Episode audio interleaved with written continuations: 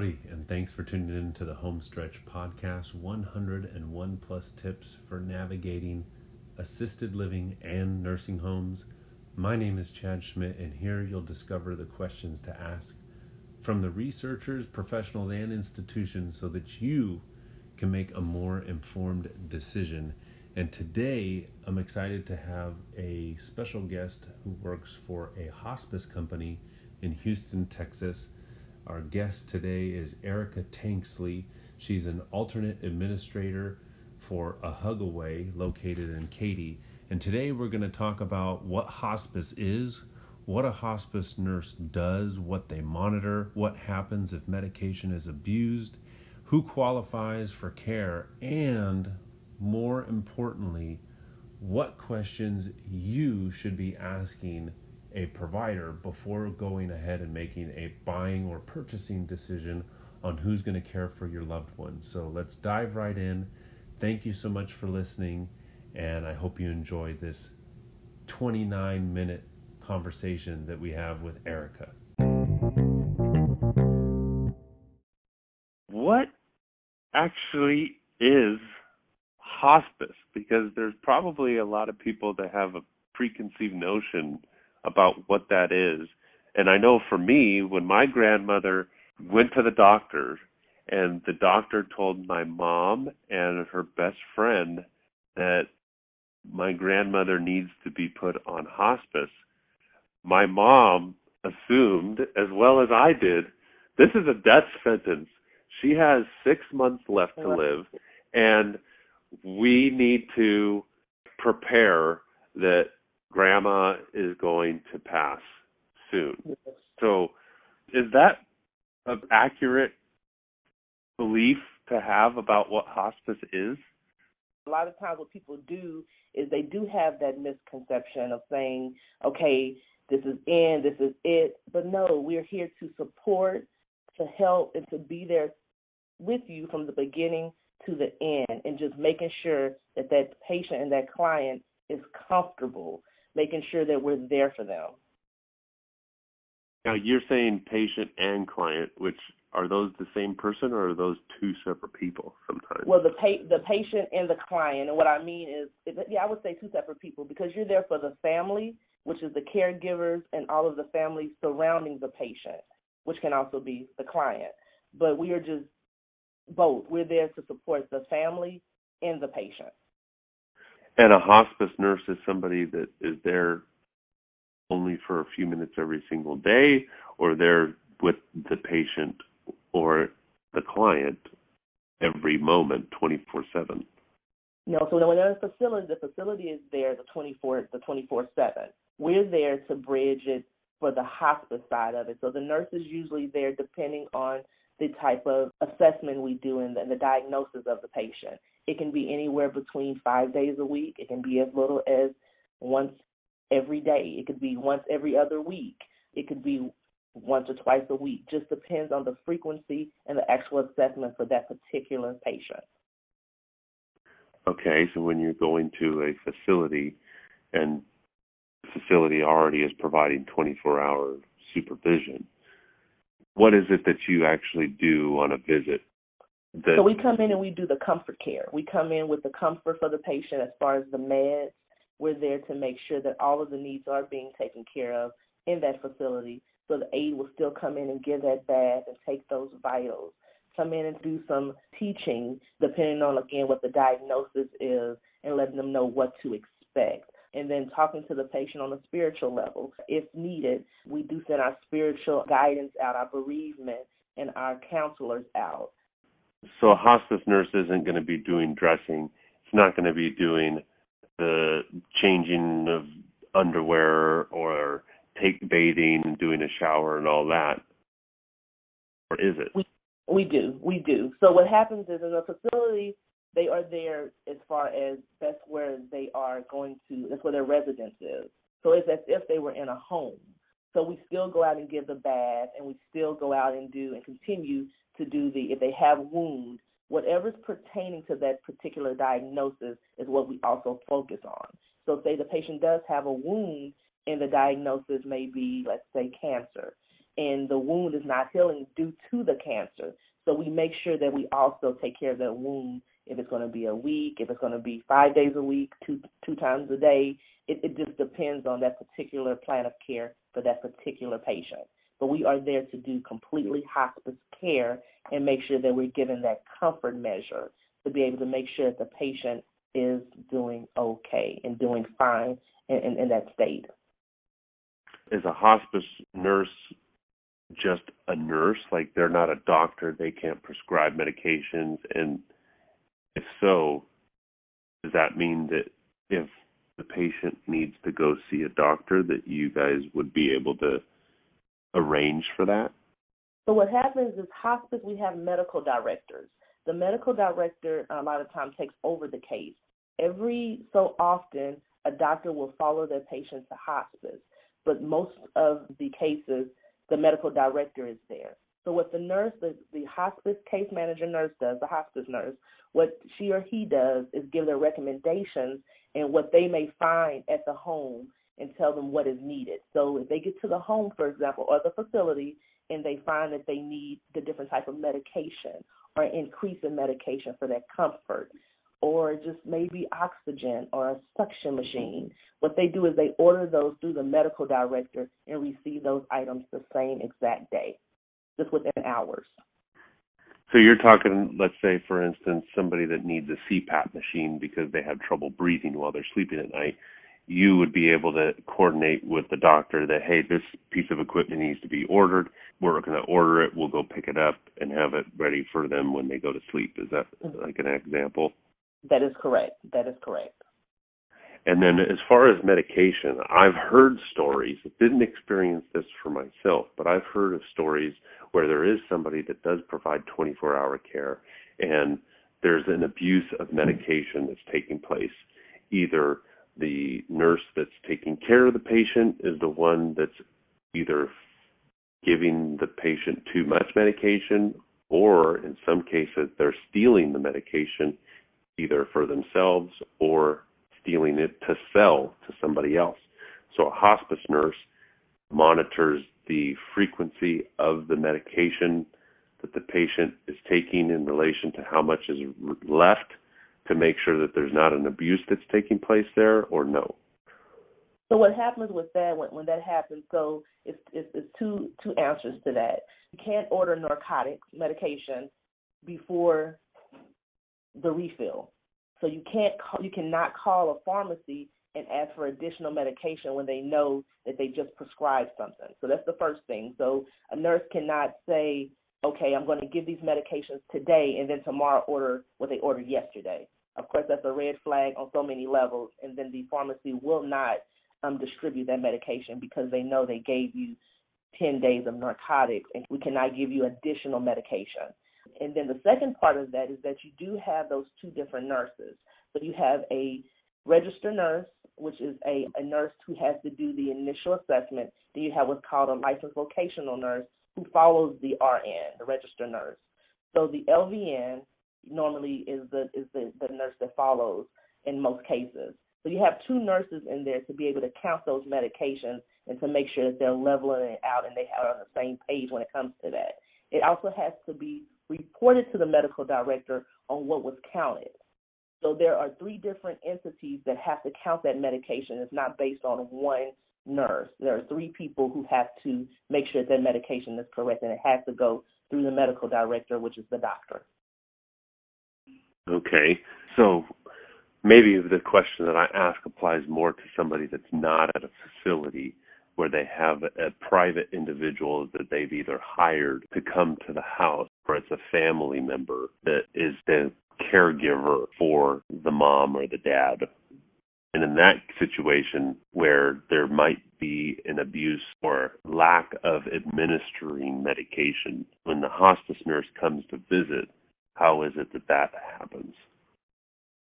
You want to know what the outcome is of when something like that happens? Yeah if it does happen, that is to be reported to the state that that medication was distributed incorrectly. But again, it's still the same protocol. You still have to go through all of those different entities to make sure that there is a check and a balance when it comes to medication. If there's any type of abuse to the medication, it does have to be reported. And from there, the medical social worker, the state, and also the medical director, along with the nurse, with the family, are all involved in, in this now open case to what happened to these narcotics. And the reason why I asked that question is because I was talking with a sales representative and he proceeds to tell me that he had hired a nurse, gone through the interview process, and he had done this very frequently because the pay that he was able to afford didn't really keep any nurse around for a length of time. So he had to repeatedly interview people to come take care of his dad. And on one occasion, the person passed the background check that he did prior to hiring this individual. And one day there's 27 pills in the bottle, and he gets home from work and realizes that there's only three pills left in the bottle. And his dad's in a bunch of pain, and he only has three more pills to take.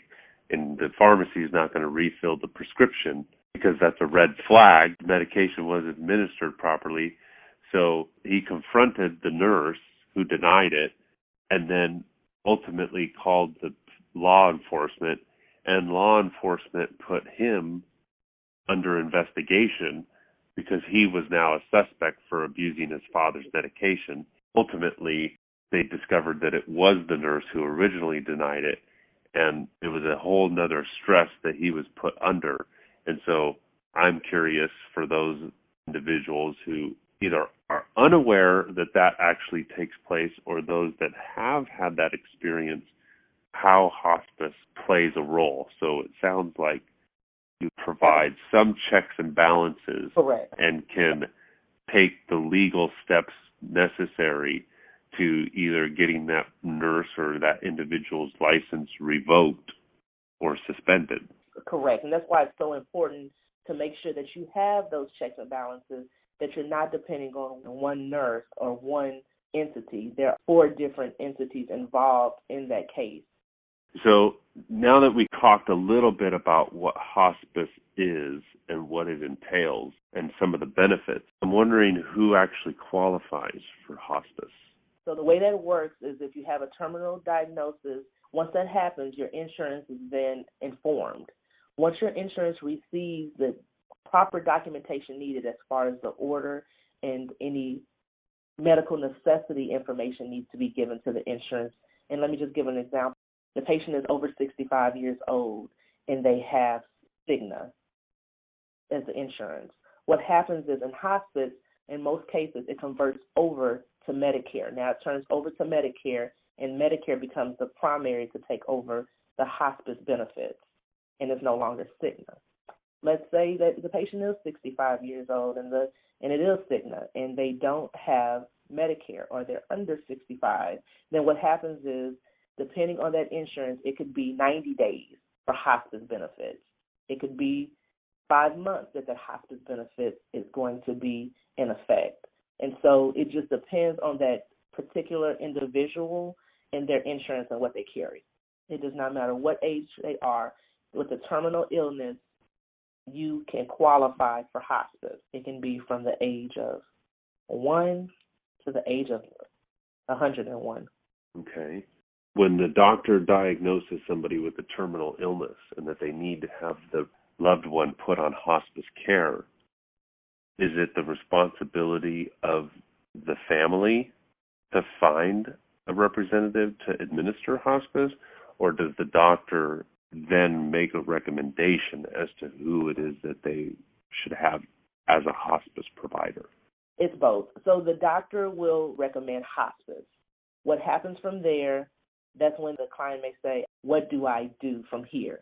A lot of times the doctor has recommendations of some of the companies he may know and give the patient a list so they can decide and do their own research. You have some clients that will say, you know what, I want you to take over this because I want you to go ahead and lead me to the correct provider or agency that you recommend. And then it may be I want to do my own research. I want to meet with five different hospice companies to find out who I want to go with. And they have that right. It is patient rights to choose exactly what agency they want. And sometimes you can have four or five interviews with several different hospice agencies. Is there some insight that you can share on the providers of hospice that you're not going to find on Google, you're not going to find in a testimonial? What's some things that the listeners can be aware of, of maybe a question that they should really consider asking that person in an interview that they're not going to find on their company's website and they're not going to find in the Better Business Bureau and they're not going to hear through a testimonial. What's one or two great tips or advice that you can give to a listener that's having to go down this route of finding a hospice provider? I would say I would say testimonials. I would say the five stars. I would actually look at that. I would see what those testimonials are and then go from there. I would go to business the, the, Better Business Bureau and, and, and see exactly what those ratings are. Um, those are really good tools, you know, to make sure you go on a website and there is no website, or you go on a website and there is no information.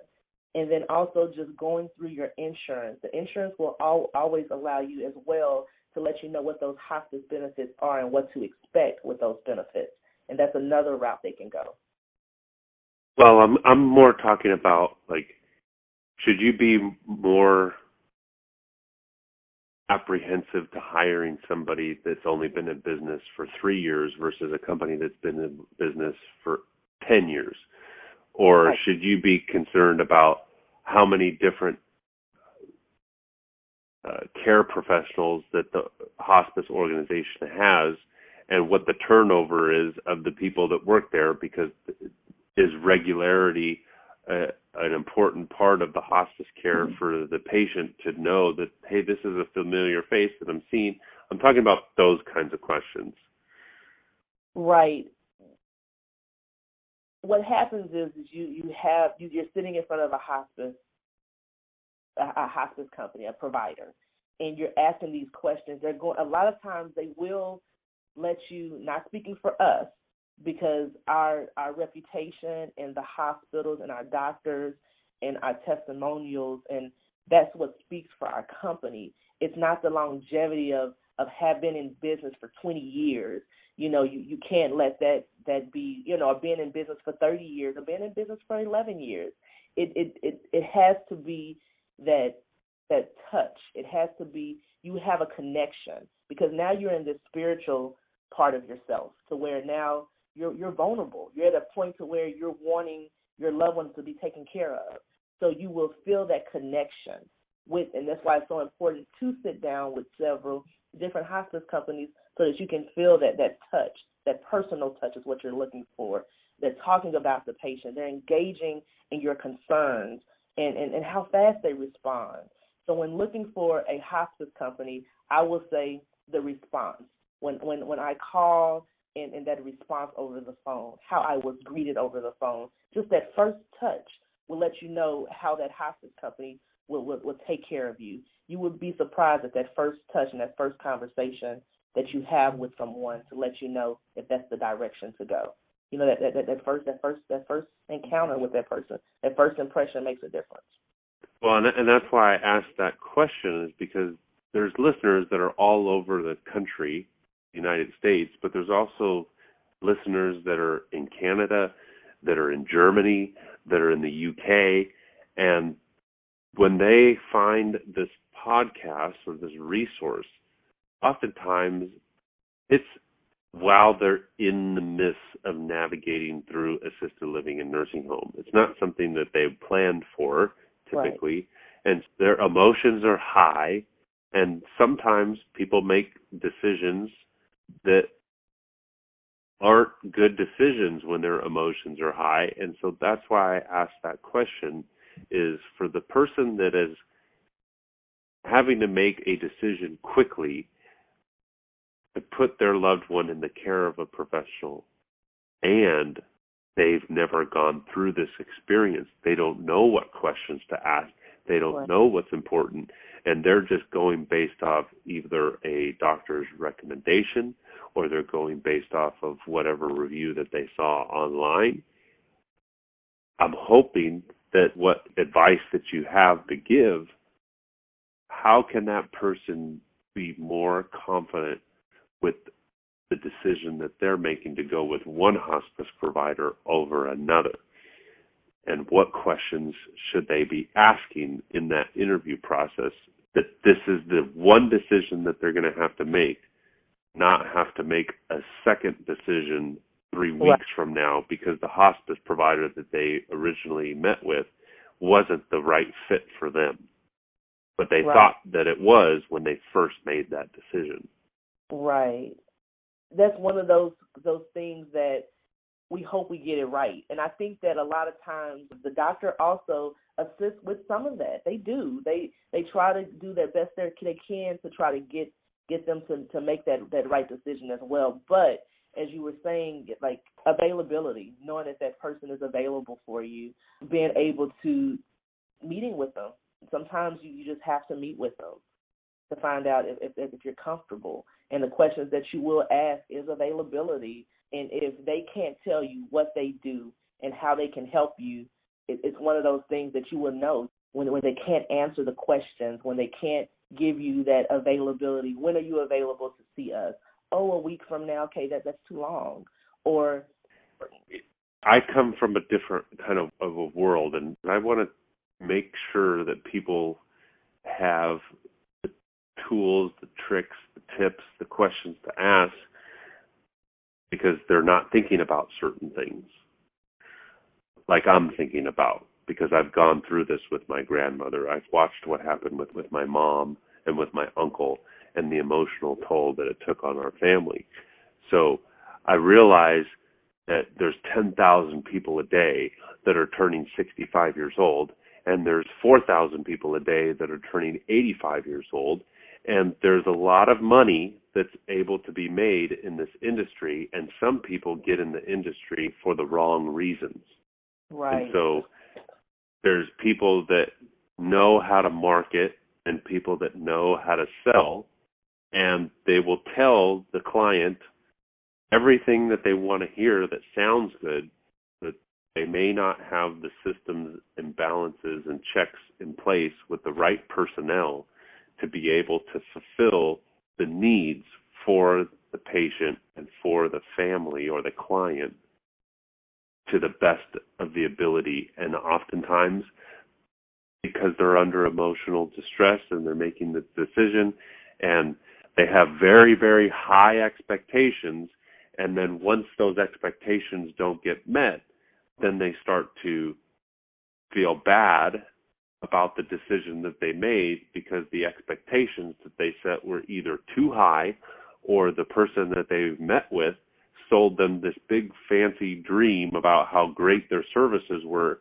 and they missed the mark. Right, right.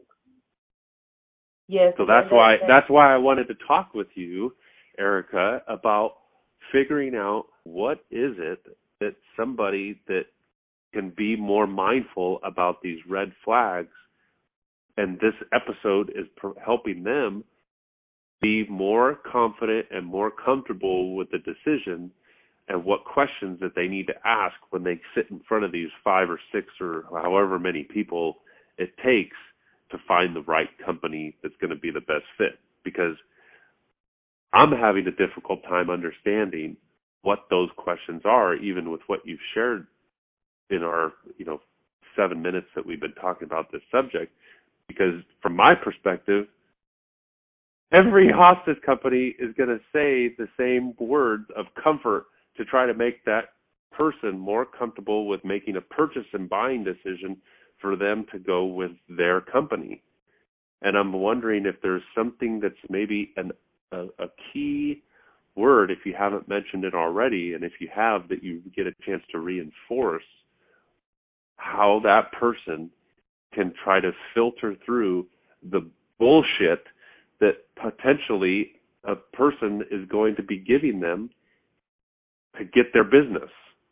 What I what I tell people often is just to make sure that when you do when you do meet with someone, because you are in an emotional state, if you have anyone else to take with you, if you have anyone to sit with you that is a support system, to be able to because you're emotional. That's your that's your but sometimes you have a best friend or you have a stronger a stronger um, person in the family that could take it a little bit more or or, See, this is what I'm looking for. This so is the answer that I'm looking so for. sometimes it's good to always make sure, or maybe most of the times, it's good that you always take a support system with you, so that where you're being, you may be your vision may be, you may your mind may be clouded because of the emotional distress you're going to. You have that support system, like I said, a best friend, a elder sibling, um, a, a relative that can say, okay, I know you're this this is what I'm seeing. This is what I think that needs to happen. This person wasn't even on time when they came to the appointment. This person um, didn't even talk about um, what the needs are for the patient. They kept talking about the company. Um, and so those are the types of, of, of support that I would hope that, that people have. Sometimes they don't have that support and they will need to see if they can get the support from the doctor. And you, you'll be surprised how some of the doctor's offices the MAs, like the medical assistants or the nurses, will try to help as well to be able to do that. Um, a, a social worker, um, they try to help as well. So trying to get another piece of support to be able to help you make that decision, so you're not making that decision al- alone. That's more of the, where I was hoping to get a little nugget of wisdom from you on how to better navigate through this decision of finding a hospice representative. So, thank you for that. I want to kind of wrap things up here. If there's something else that you haven't shared already that you think is important, I would say these are services that you have earned. This person has has been here to make sure that they're a part of society, and they still want to make sure that somebody cares, and to know that hospice is here. Years ago, hospice didn't even exist. When you when this was happening, your loved one was was was was diagnosed with a terminal illness, they would go to the hospital and they wanted to be in their home. They wanted to be where they were at, at, at more at peace. Um, even in a facility, they wanted to make sure they were more at peace and not be in the hospital setting. So knowing that this is available and it's here for you, I think that people don't know that hospice is here. We're here so that you're not alone. And so um, that's what I would leave for the, for this broadcast that we're out here and we care and we see you. the last thing that I want to mention is that although my mother's and her friends' belief about having a hospice person for my grandmother was that she only had six months left to live. My grandmother ended up living two years or so from the date that she was told by the doctor that they needed to have a hospice representative. So she actually lived about a year and a half longer than we had originally anticipated because of the care that a hospice person provides and being able to have somebody that could provide 24 hour supervision. And we had a fabulous nurse that was able to have that great connection with her, per, the the nurse that was with her most of the days and it was great to be able to give my grandmother a little bit extra life and give us as a family a few more moments Yeah. and memories that we could have with my grandmother before she ultimately passed away. Yes, absolutely. We have I have seen patients on hospice. You're absolutely correct for a year, you know, and and um, it it really is. There's no time on, on death, and so it it could be six months in a year. And you're right, those precious moments that that you'll never get that back. Well, Erica, thank you so much. I want to ask our listeners for a favor. First off, if you liked what you heard, consider subscribing to this podcast on whatever platform that you're listening to it on. You can find us on an Apple Podcast, you can find it on Google Cast, Spotify, and about eight other platforms. Also, consider checking out homestretch101.com where you'll find a link to our conversation with Erica as well as the past guests that we've had and the upcoming guests scheduled as well as news. The favor that I want to ask of our listeners is you never know when your time is up. And there's probably somebody in your life right now that you haven't had a conversation with for a while for whatever reason. And I want to encourage you to either send a text message, pick up the phone and call that individual, or write them a letter and let them know that you love them, that you care about them. Can you do me that favor? Let that person know that you're thinking of them. And have the courage to tell them that you love them. And with that said, until our next conversation, I wish you good health and eternal love, and have a beautiful day.